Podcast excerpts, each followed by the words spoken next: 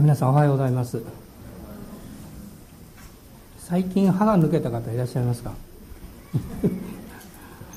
えと1960年代にあのビートルズのあのジョン・レノンがですね歯医者さんであの奥歯を一本抜いたんだそうですけどその歯が残っておりましてつい最近オークションにかけられまして、えー、250万円で落札されたそうです。3本ぐらいもらったら何かできるかなという気もしますけど。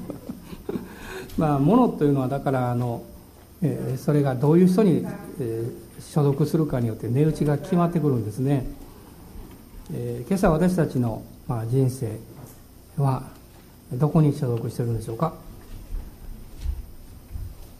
はい、はい、言わなくても分かります。で 私たちはキリストにあるものですね。だから、えーまあ、自分で自分の生活とか人生を見ていくと本当にいろんなことがあるんですけどでも今朝もイエス様に属するものだ、そこに信仰といつも最近言ってますね人生は素晴らしい。まあその言葉が出てきます。どうぞ大人の方にあなたの人生最高ですよとおっしゃってください。最高ですよ。ね確信持ってどうぞおっしゃっていただきたいと思います。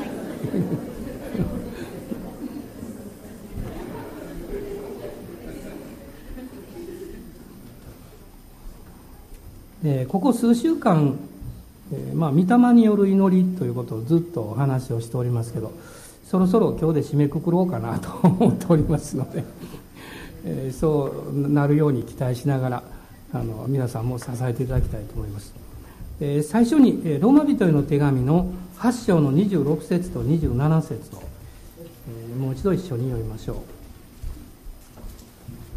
ローマ人への手紙の8章の26節と27節です。ご一緒にどうぞ。御霊も同じようにして弱い私たちを助けてくださいます。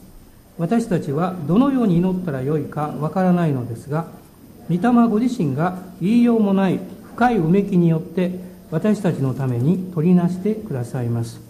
人間の心を探り極める方は御霊の思いが何かをよく知っておられます。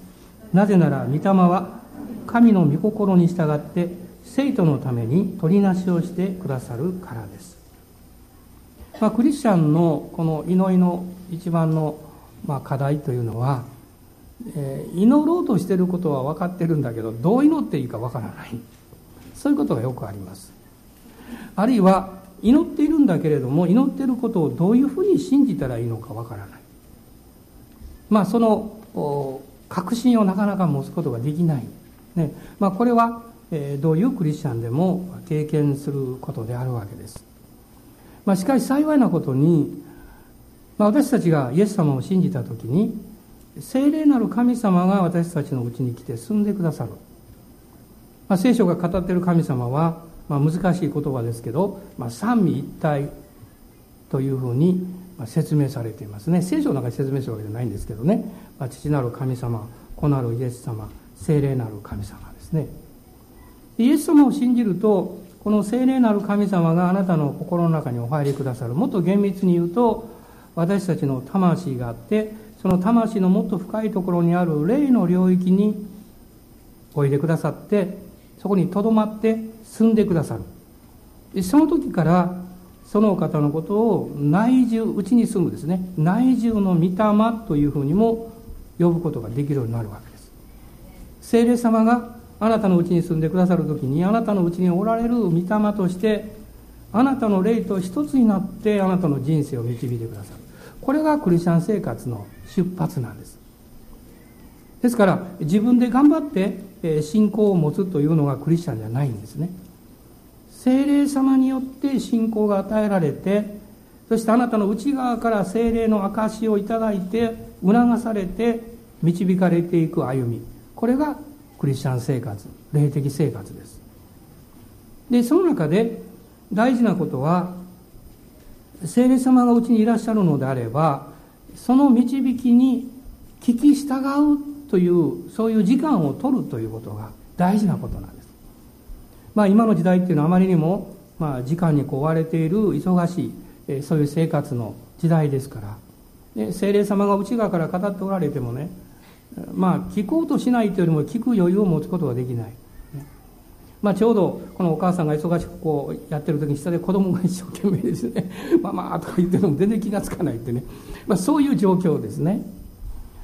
でも私たちが少し静まって「主よ今どうしたらいいんでしょうか」今この状況の中で私はどのように信じてあるいはこの問題をどう考えていったらいいんでしょうかというふうに主に聞きあなたのうちにいらっしゃる精霊様と交わりを持って聞こうとすると助けがやってきます、まあ、実はこれが御霊の祈りあるいは御霊によって導かれていくこの歩みのこう基本なんですね、まあ、ロマ人の手紙の8章の中に神の御霊に導かれる人は誰でも神の子供ですと書かれています。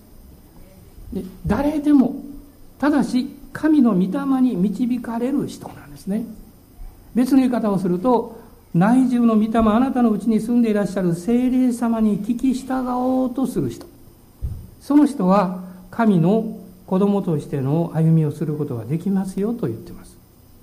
でその時にどういうことが起こっていくんでしょうか、まあ、私たちには生活のこの領域におけるいろんな願いがあり祈りがあるわけです。あるいは聖書があなたに祈るように教えている祈りもあります。でもあなたが自分でも気がつかないあるいは神様があなたを通して祈ってほしいと思っている祈りがあります。これは御霊によって精霊によってあなたが導かれない限り理解することはできないわけです。まあその理解というのは内容を理解するということじゃなくて今祈らなきゃいけないんだということを知ることができないということです。まあ本来ですねあの祈りの内容というものは私たち自身がそんなに理解する必要はないんですね。あの物事が神様にあって最善に導かれていくならばそれでいいわけです。まあ今朝も朝の礼拝でお話をしたんですけど私の人生の生活の中に、まあ、一つや二つあるいはそれ以上ですねなぜなのかわからないことがあってもいいと思います。別にそれを理解しなくてもいいわけです。なぜなんだろうってね突き詰めていったところでそれが答えになるわけじゃないんですね。むしろ神様が良い方であって最善の人生を導いてくださっているということを信頼する方があなたの生活は幸せになります。で聖霊様はこの内住の御霊として神様の御心が実現するように助けてくださる。ですからこの8章の27節の中に人間の心を探り極める方。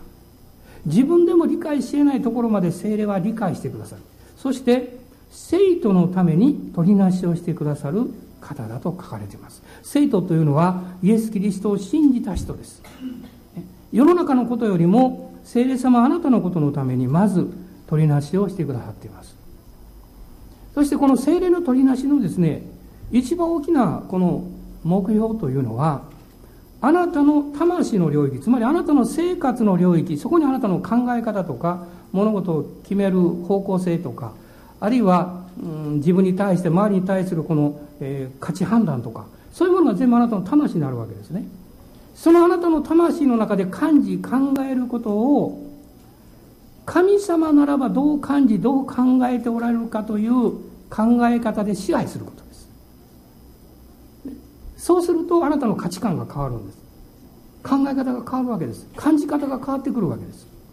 つまりその神様がどう感じどう考えておられるかというその神の思いですね。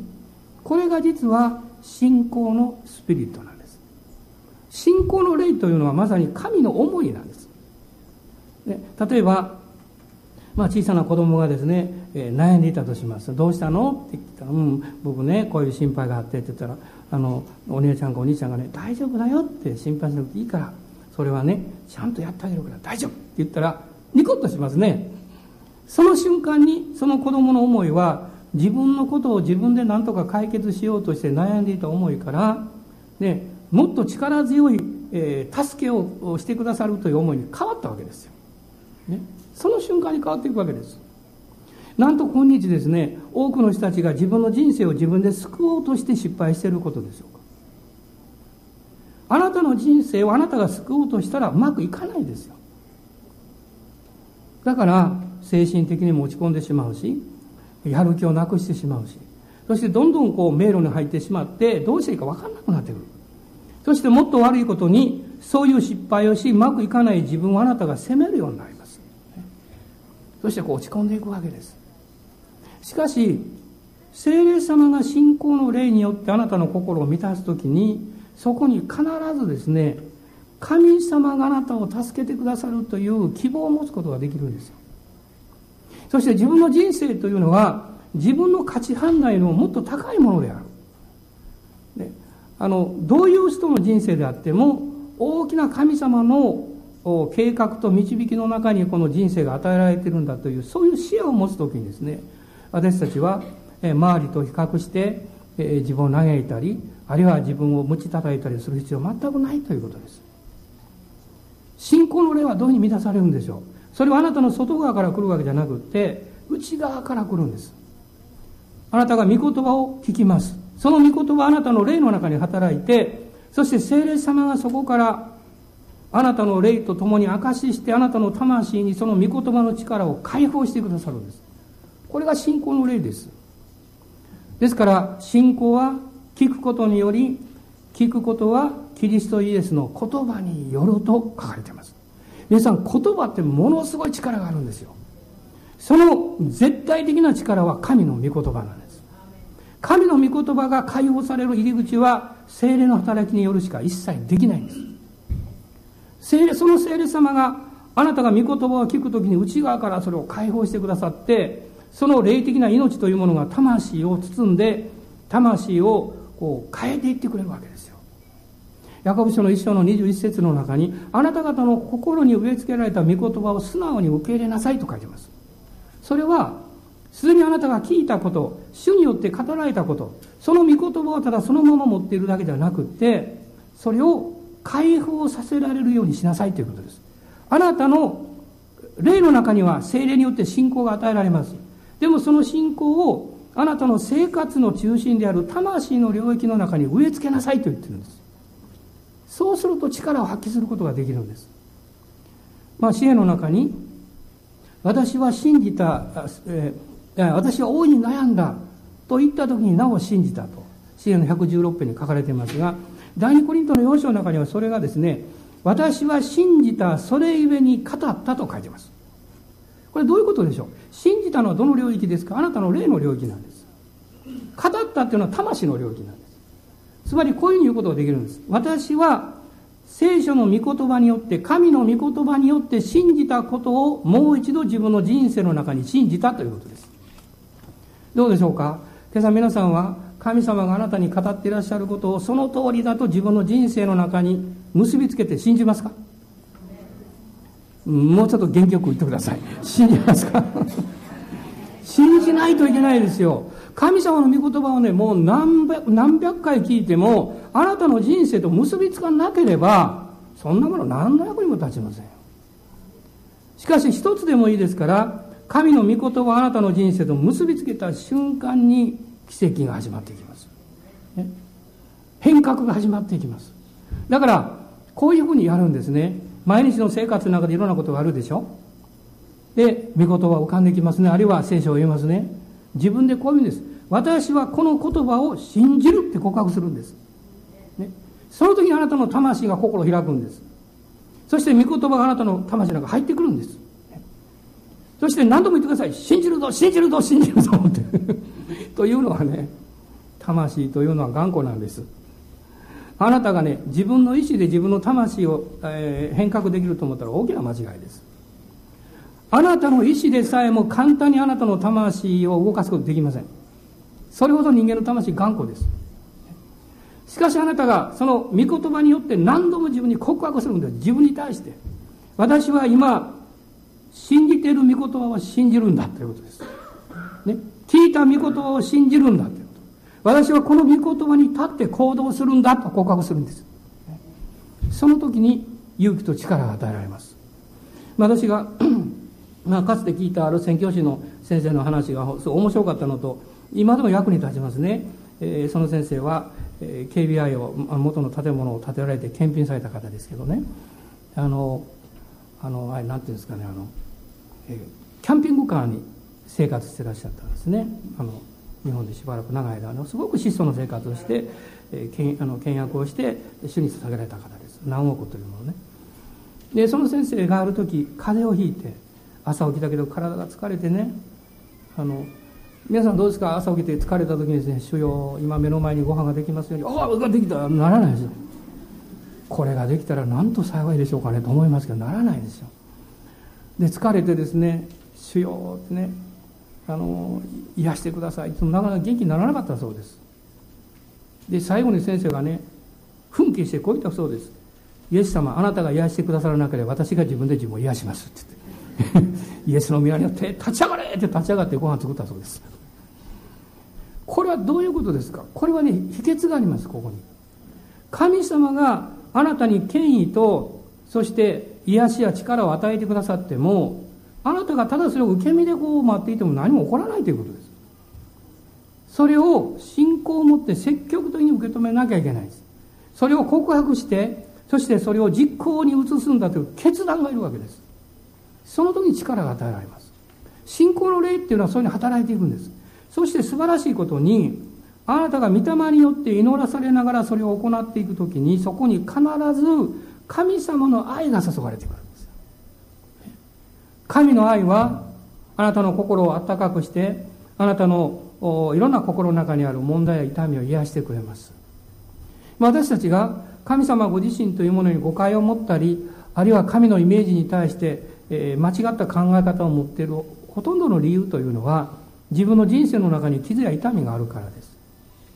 そういうことによって神様を見ますそういうことによって聖書の御言葉を聞こうとしますだからうまくいかないんですね、まあ、詩篇の139編の最後にあの詩篇の記者が同じようなことを言ってるんですけれども、えー、少し開いてみたいと思いますが詩篇の139編の23節と24節です。ご一緒にどうぞ読んでください。神を私を探り、私の心を知ってください。私を調べ、私の思い煩いを知ってください。私のうちに傷のついた道があるかないかを見て、私を常しえの道に導いてください。神様、私の心を探ってください。私の思い煩いを知ってくださいと言っていますこの支援の記者の思い煩いというのは何なんでしょう？問題でしょうか？私はそうでないような気がします。彼が一番悩んでいたことそれは神様の御心を完全に知ることができないということではないかなと思います。主が良い方であるということを知っていながら現実に起こってくる悪いことを見た時にどうしても神が良い方であることを信じきれない。あるいは今まで神様愛であると信じて祈ってきた。しかしどうしてこんな悲しいことが起こったんだろう。その時に神様が愛であるということを信じきれない。なぜなんですか？それは私たちの側にその起こってきた状況によって傷ついたものや傷んでいるものやどうしても納得できないものがこのわだかまりとして残ってるからじゃないですか。支援の記者はこう言ってるんだと思います。神様私はそれほど罪深く小さなものなんです。私たちの心をかたくなにしたり人間関係を崩していくのは大きな問題よりも小さなことが多いんです案外。ちょっとして気分を悪くしたり小さな言葉で誤解したり、しかしその中で私たちは悩むわけですよ。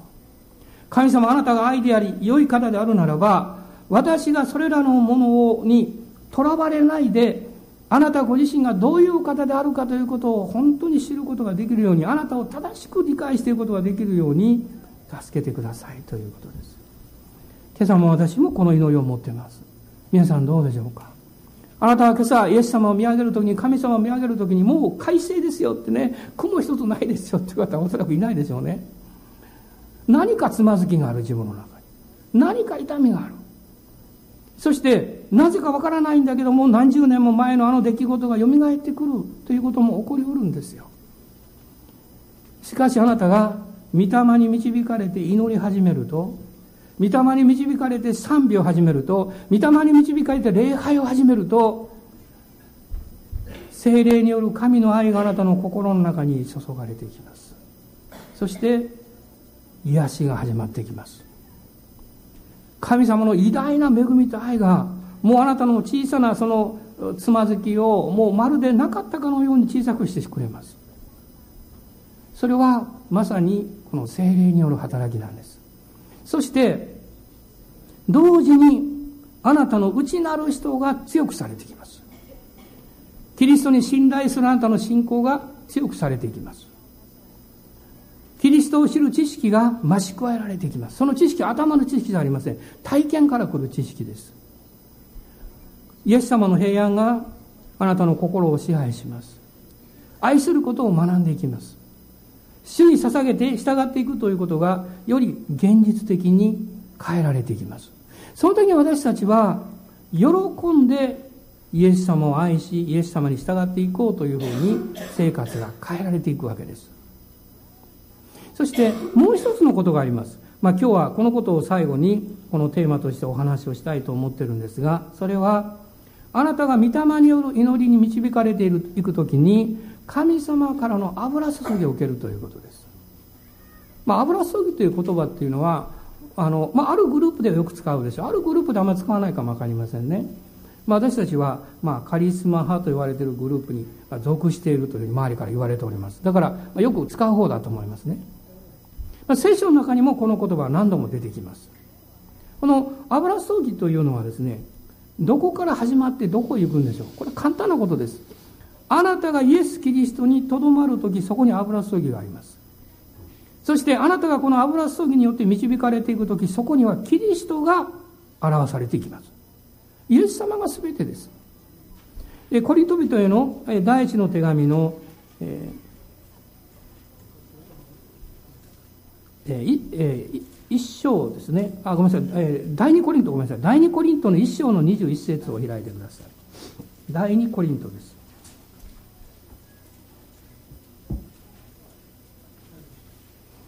一章の二十一節です。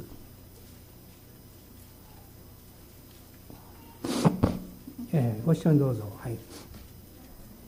私たちをあなた方と一緒にキリストのうちに固く保ち、私たちに油を注がれた方は神です。私たちをキリストのうちに固く保ち、イエス様と深くこう結び合わせてくださる。そして油を注がれた方は神ですと書かれています。いわゆるここに聖霊様による油注ぎというのが起こってくるんですけど、その根本はですね、あなたがキリストにあるということです。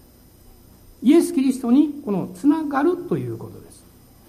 そして、この油注ぎというものが、精霊によって信仰の霊とともに私たちに解放を与えてくれる入り口の中に、実はこの精霊のバプテスマという経験が非常に大きな役割を果たしています。この聖霊のバプテスマというのはですね、まあ、いろんな見解や見方があると思いますけども、一つの説明の仕方はこういうことですね。あなたの霊の領域の中に精霊によって信仰が与えられています。その信仰の霊が魂の領域に対してまるでダムが決壊するようにドーッと流れ込んでいく経験です。そしてその経験があなたの魂を浸透させるだけではなくって、それがあなたの口を通して溢れていきます。その時にあなたは理性、知性を超える言語によって神を崇めます。その経験をします。これが威厳と言われているものです。派生音ですね。言葉というのは、その言葉の元になる内容があって、それをあなたが利用している言語によって集約して説明して語るのが言葉です。しかし、現実というものは言葉よりももっと大きくて広いわけです。ですから、威厳の祈りというのは、あなたが知性的に言語的にそれをまとめきれないそのものをそのまま、まあ、出していく派生音としてですね。まあ今日も私はあの牧師のおりましたら、あの、えっ、ー、と、礼拝の前に、えー、もう嬉しそうな笑い声がこう響いておりましたね。えー、教会の中に響いておりましたね。こちら聞こえたかどうか知りませんがね。えー、すごく励ましを受けました。嬉しいですよ、笑ってるね。泣き声聞くと心配しますけどね。えー、でも笑い声聞くと嬉しいですね。あの、笑ってる方に何が楽しいのって言っても説明しきれないですよ、多分ね。いや、それは嬉しいから笑ってるよって言ってね。で、泣いてる人に逆に、なぜ泣いてるのって叱られるかもしれませんね。あれ悲しいから泣いてるんですよってね。それは、私たちの説明をこの超えるものなんです。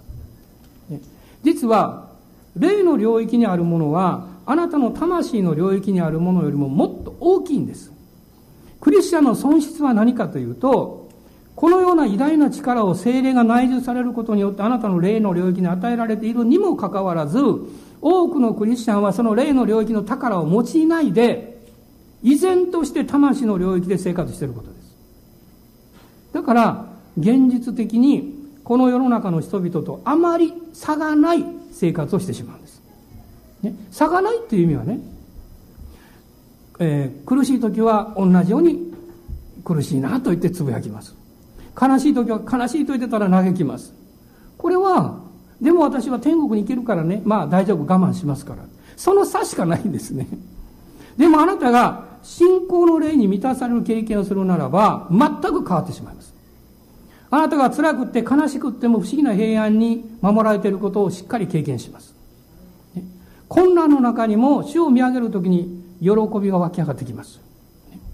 これは、霊的な領域の宝をあなたが解放してるからです。で、第一コリントの14章の15節を開いてください。えコリント人への第一の手紙の14章です。ここに知性の働きと霊の働きのことについて説明されているところがあります。15節です。いいでしょうか？どうぞお読みになってください。では、どうすればよいのでしょう？私は霊において祈り、また知性においても祈りましょう。霊において賛美し、また知性においても賛美しましょう。まあ私たちの祈りとか賛美というのは、日本のチャンネルを持ってると考えたらいいですね。日本のチャンネル。一本は知性的な領域を通して語り、そして祈るチャンネルです。もう一本は、霊的なものをそのままストレートに出すチャンネルです。で、この霊的な領域をストレートに出すときに、あなたの知性は休みます。働かせる必要がないわけです。だから、あなたが威厳と呼ばれているこの賜物を用いて祈ったり賛美をするときには、あなたの知性は休んでるんですね。だからそこに癒しが起こっていくんです。私たちのこの精神的な疲労感というものは、この知性的なものと感情的なもの、情緒的なものとに関係があります。でもあなたが霊の領域で祈り賛美をしているときにあなたの知性は休み、同時に神様の臨在を受け止めていきますから、あなたの情緒が癒されていく経験をします。皆さんの中で例えば、威厳で祈って賛美をしている時に涙が出てきたという経験ありますか？あるでしょうね、それは。私もよくあります。あるいは、喜んで笑いが出てくることもありますね。それは実は、この情緒の領域において、その霊のパイプを通って私たちが神様を賛美し祈ってる間にその情緒の領域に癒しが起こってるからです。そして、その時にですね、その霊の領域における信じるということが、あなたの魂の領域よりも優先するようになります。ね、つまり、信じて考えるようになります。信じて祈るようになります。この、それまでは信じようとして祈るわけです。信じようとして考えるわけです。いつも現実感がこう圧倒してくるわけです。しかし、霊的なものが解放されて、それが優先させられていくと、逆になります。現実にどういう問題があっても、難しいことがあっても、それで私たちがこの動かされたり振り回されたりする必要はないんだということを経験していくわけです。私が皆さんにお勧めしたい一つのことは、この霊の祈りというものにをですね、霊の賛美に変えてほしいということです。霊の賛美です。ね、そうすると、神様のこの臨在感というものが、より現実的になってきます。その結果ですね、あなたのキリストにあるという信仰の立場がより確立されてきます。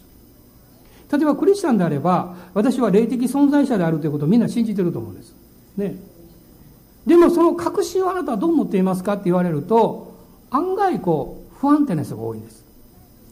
しかし、あなたの霊的なものが優先的に解放されていったときに、あなたは不思議にですね、それを信じることができるようになります。つまり、霊的立場を信じるということは、神の御言葉をその通り自分のものを、自分の立場として信じることができるということです。で、第一ヨハネの2章の20節を開いていただけますか？ヨハネの第一の手紙2章の20節です。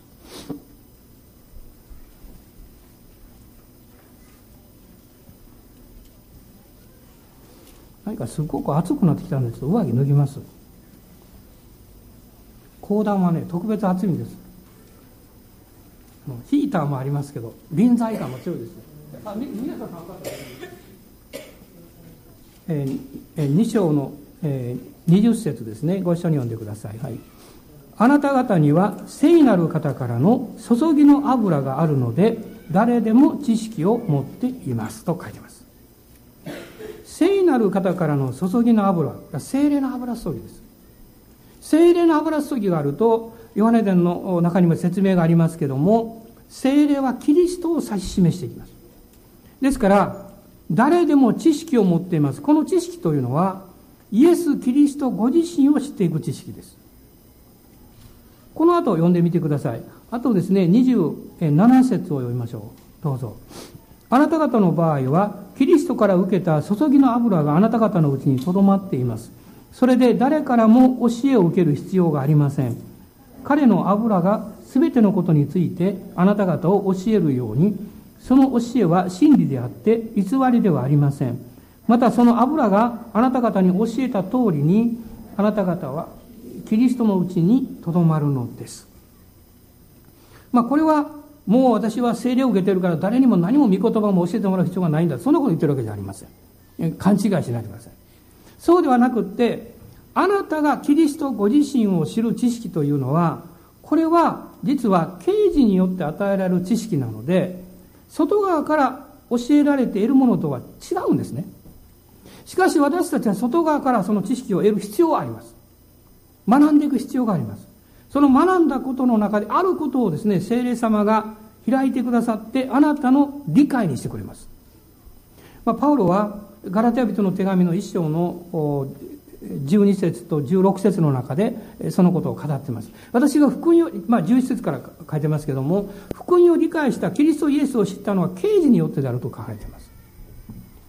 だから、ヨハネもそうですね。私はもう世界で最も愛されている人物なんだと彼は刑事によって理解しました。だから私はイエスによって特別に愛されている弟子なんだというような表現をしているわけです。この知識というのはキリストを知ることです。私はあの聖書学校の時に、えー、よく校長先生にあの言われました。兄弟あなたはイエス様を知っていますか？聖書学校に行くというのは学ぶんですね。でもちろんその学びも大事なんです。でも一番大事なことは、あなたがイエス様を知っているかどうかです。この知識は油注ぎによってやってきます。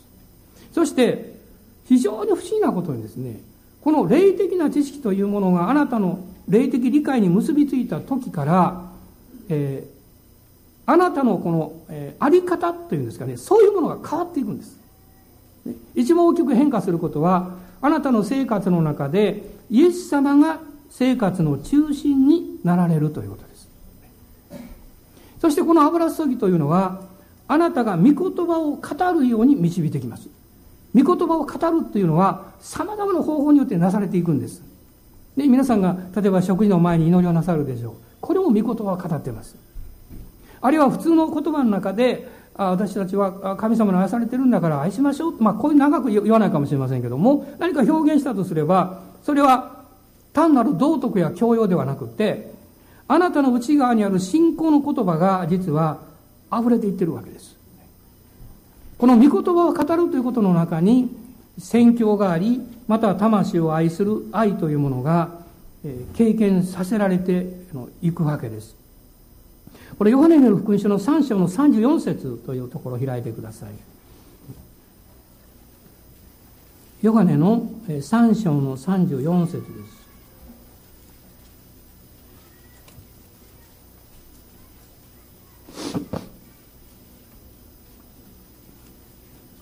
ご視聴どうぞ。はい。神がお使わしになった方は神の言葉を話される。神が御霊を無限に与えられるからである。私たちが精霊様によって歩むというその導きの中に自分の信仰を置くとですねあなたがどういう場所にどういうふうに導かれたとしてもうろたえる必要は全くありません。精霊がいつもそこに油注いをくださって必ずあなたを助けあなたを導いてくれます。ヨハネによる福音書の中には精霊様が全ての真理に私たちを導くと書かれています。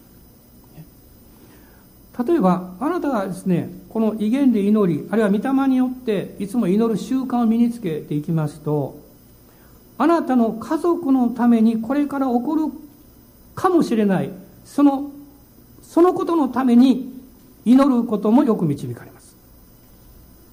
私の場合は牧師ですからその教会の上にこれから何か起こるかもしれない。そのことのために取りなすようにということを示されることはしばしばあります。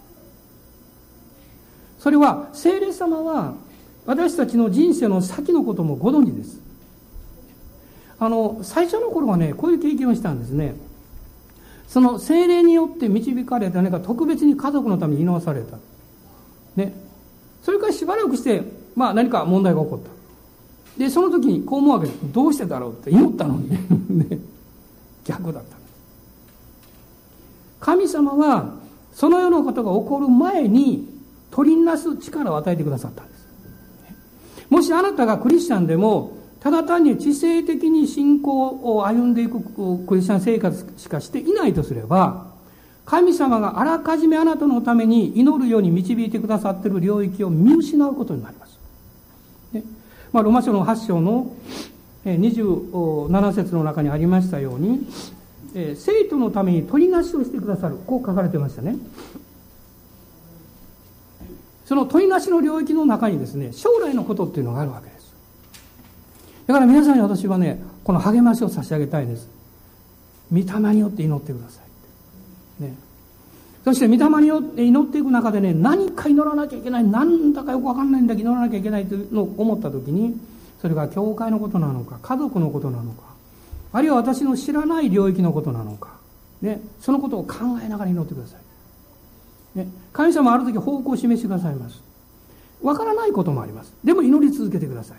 それは、これから起こるかもしれない、いや、起こるであろうことのために、神があなたのため、あなたを祈りに導いておられるんですよ。ね、まあ、そういう証を何度もしたことはあると思いますけどね。ですから、あの、まあ、非常にこう、顕著な場合はですね、私は夜中にね、あの突然大声を出して叫んだことが何度もありますよ。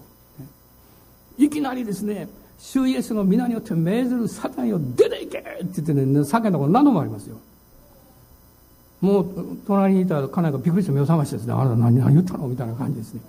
自分でも実は自分でもわからないですねそのそれはこの知性的に目覚める前に霊的なものが目覚めてるわけですねそしてその霊的なものがですね、私の魂を突き動かして、理解が来る前にそのような宣言をさせるわけです。なぜそういうことが起こるんでしょうそれは、御霊による祈りがいつもなされてるからです。そして、この御霊による祈りというものが、あなたの生活の中に豊かにされていくときに、霊的祝福というものをあなたの人生の上にもっともたらすことができるんです。わかりやすく言えば、御言葉がもっと現実的になるということです。油注ぎは、あなたの働きや生活というものを増し加えていきます。あるいは豊かな実を結ばしていきます。それだけではなくって、非常に内容のこの充実した喜びというものを与えてくれます。あの、えー、ある冬にですね、ある集会が、えー、終わりました時に、あの、一人の婦人の方が、まあ今でもこうよく覚えてるんですけども私のとこ来られてね先生私のねあの威厳おかしいんですで悪霊に疲れてるかなと思っていろんな先生に祈ってもらったんだけど治らないんですけどどう思われますか？何がおかしいの？って言ったら私はね威厳で祈る時にペロペロ舌を出すんですって言うんですへえと思ってねあそうですか。一回祈ってみてくださいって見てましたらね確かに舌がペロペロ出てくるんですよ。じっと見てましたそばにいた男の人がびっくりしてですね「ハレルヤ!」とか賛美し始めてですね「ちょっとやめなさいやめなさい」って言って。で私は目を閉じてじっと聞いてましてで彼女に言ったんですね「いいえ別にどこも不思議なあの異常なことないですよ」私たちはねこう視覚でごまかされるんですね。見たこととか感じたこととかね。でも精霊様がなされることはみんな普通のことです。ある人はクリスチャンが精霊に満たされたと言って飛び跳ねてダンスしてるのを見てつまずく人もおります。ね。あの転がるのを見てですね奇妙やって言ってですねあれはおかしいという人がいます。まあ確かにそう言われればそうかもしれません。でもそれは普通私たちがすることです。私もたくさんのいろんな現象を見てきましたけどいまだかつて10秒間空中にとどまった人を見たことがありませんいくら飛び上がってもね。首が360度回った人を見たことがありませんねこうある程度いくらこう体を動かしていても普通の動きです。手と足が逆になったとか見たことがありません立った人立ってる人が横になるのは当たり前のことですね自然の現象ですこんなものは何が違うかっていうのはスピード感とですね、なぜこの時にそんなことするのっていうのが違うわけです。それだけでしょう。でも皆さん、それがですね、あなたが神様を、神様を考える時にどんなつま先になるんですか私は何のつま先にもなりません。私の生活のルールや考え方で神様をこう形に入れてしまったらつまずくと思います。私はそのようには振る舞いませんということになりますからね。でも、その囲いを取り除いてしまったら何もつまずくことなんかありません。むしろ大事なことは、その現れている現象ではなくって、それがその人の信仰において、生活において、どのような益をもたらすことができるのかということをよく洞察することです。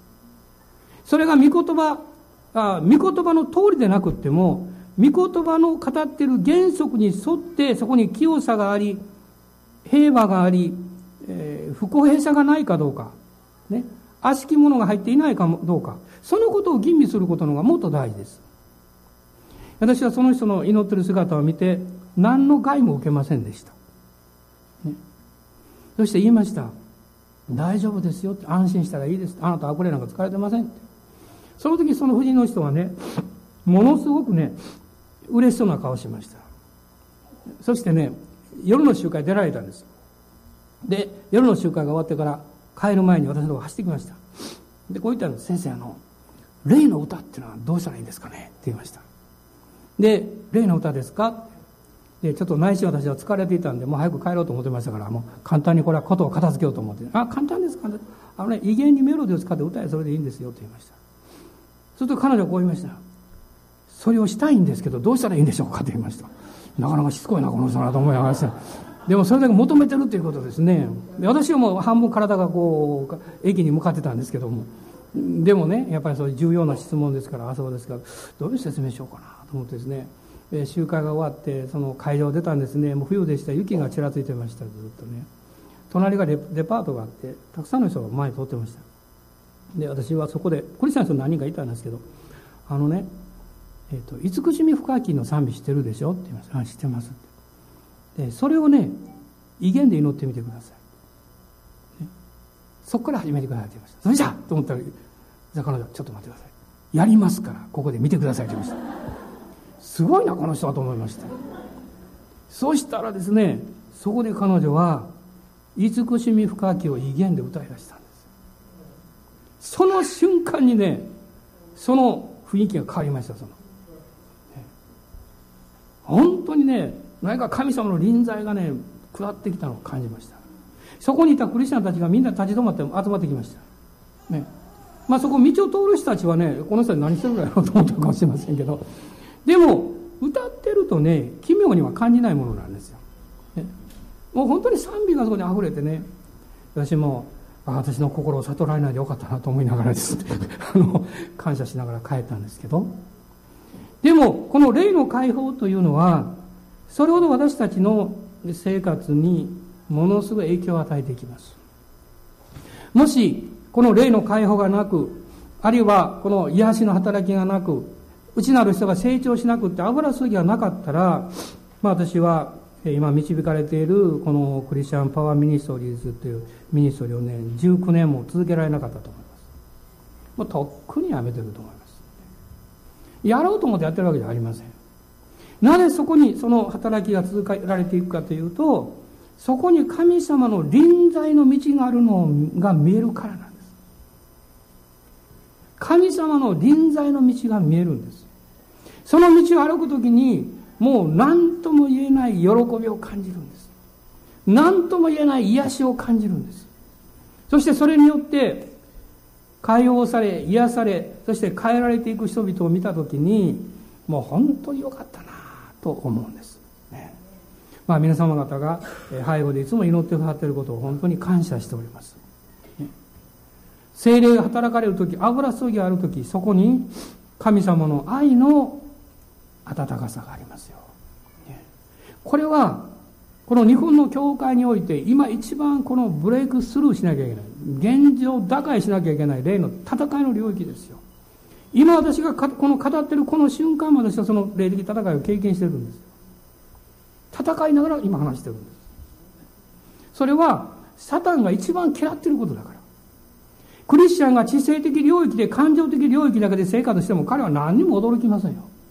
だって神様の命と奇跡の領域には一切触れられていないからですよ。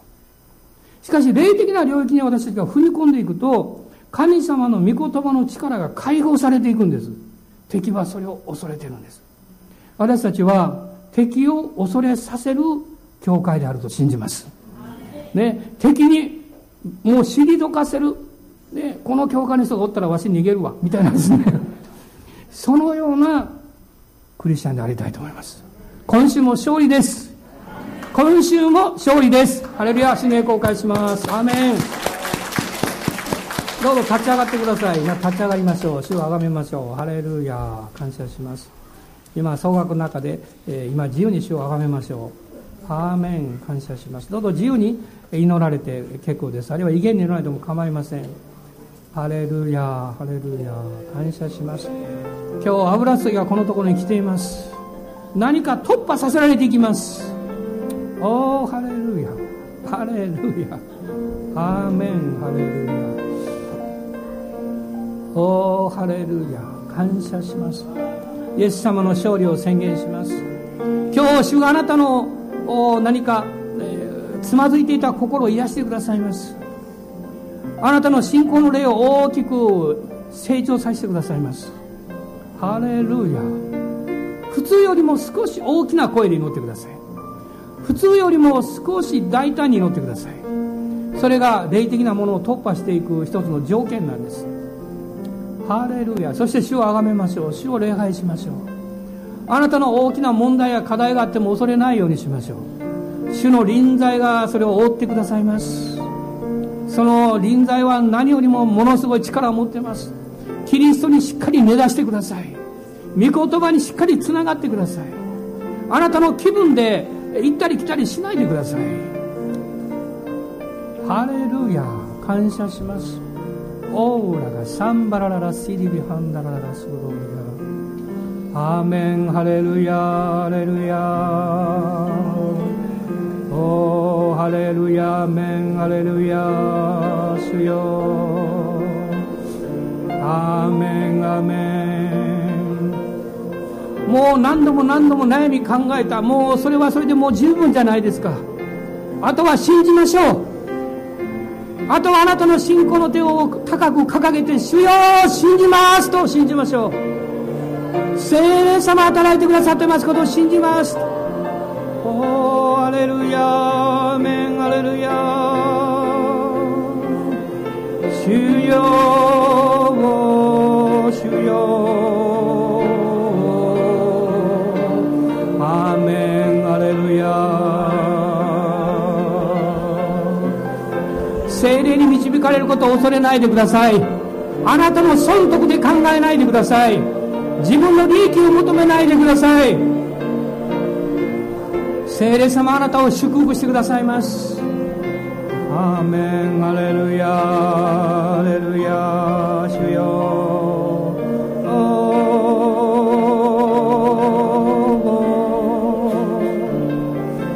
あがない主なる主があなたの前に立っていらっしゃいます。ですから自分を責める必要はありません。自分の失敗にこだわる必要はありません。イエス様の血潮が今日あなたを許してくださっています。癒してくださっていますハレルヤおーハレルヤアーメンハレルヤ主よおーアーメンハレルヤ主よ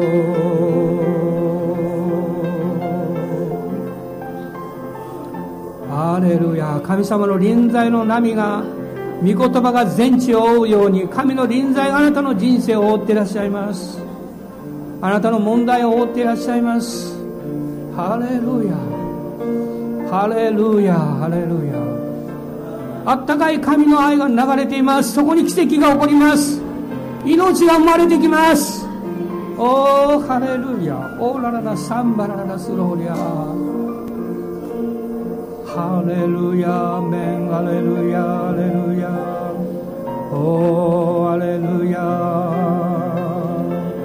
おーアメンアメンハレルヤ主よ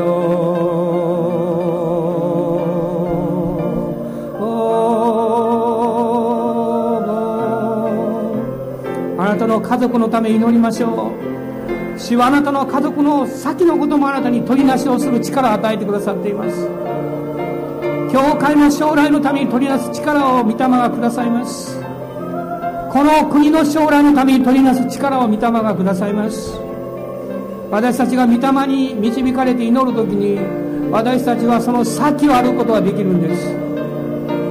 おーハレルヤ主よ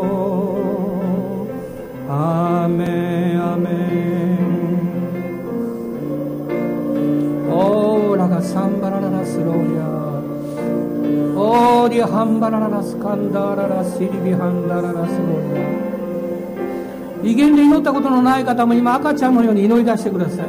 語り出してください。おーハレルヤ。オラララサンバララスティーリビギリハンダラララスローヤ地下水が湧き出るようにこの新しい言葉で語り出してください。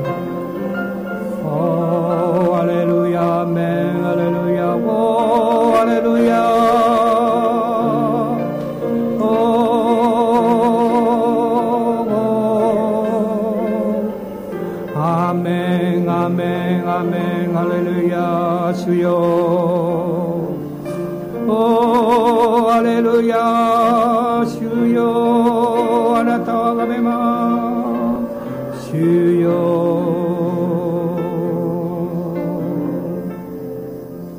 オーララサンバララスイリビハンドロー信じます。信じます。諦めかけようとしている方もう一度心を翻しましょう。私は諦めないと宣言しましょう。私は信じると宣言しましょう。アーメン。アーメン。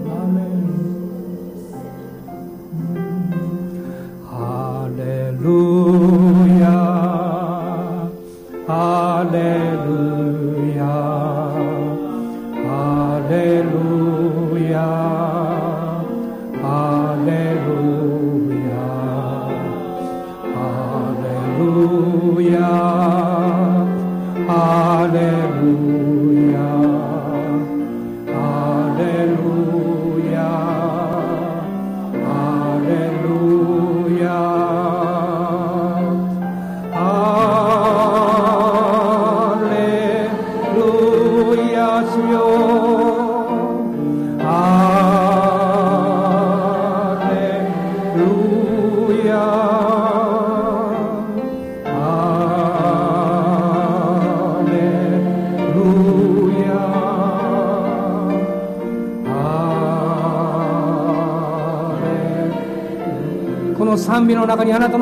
や職場を置きましょう。ハレルヤ。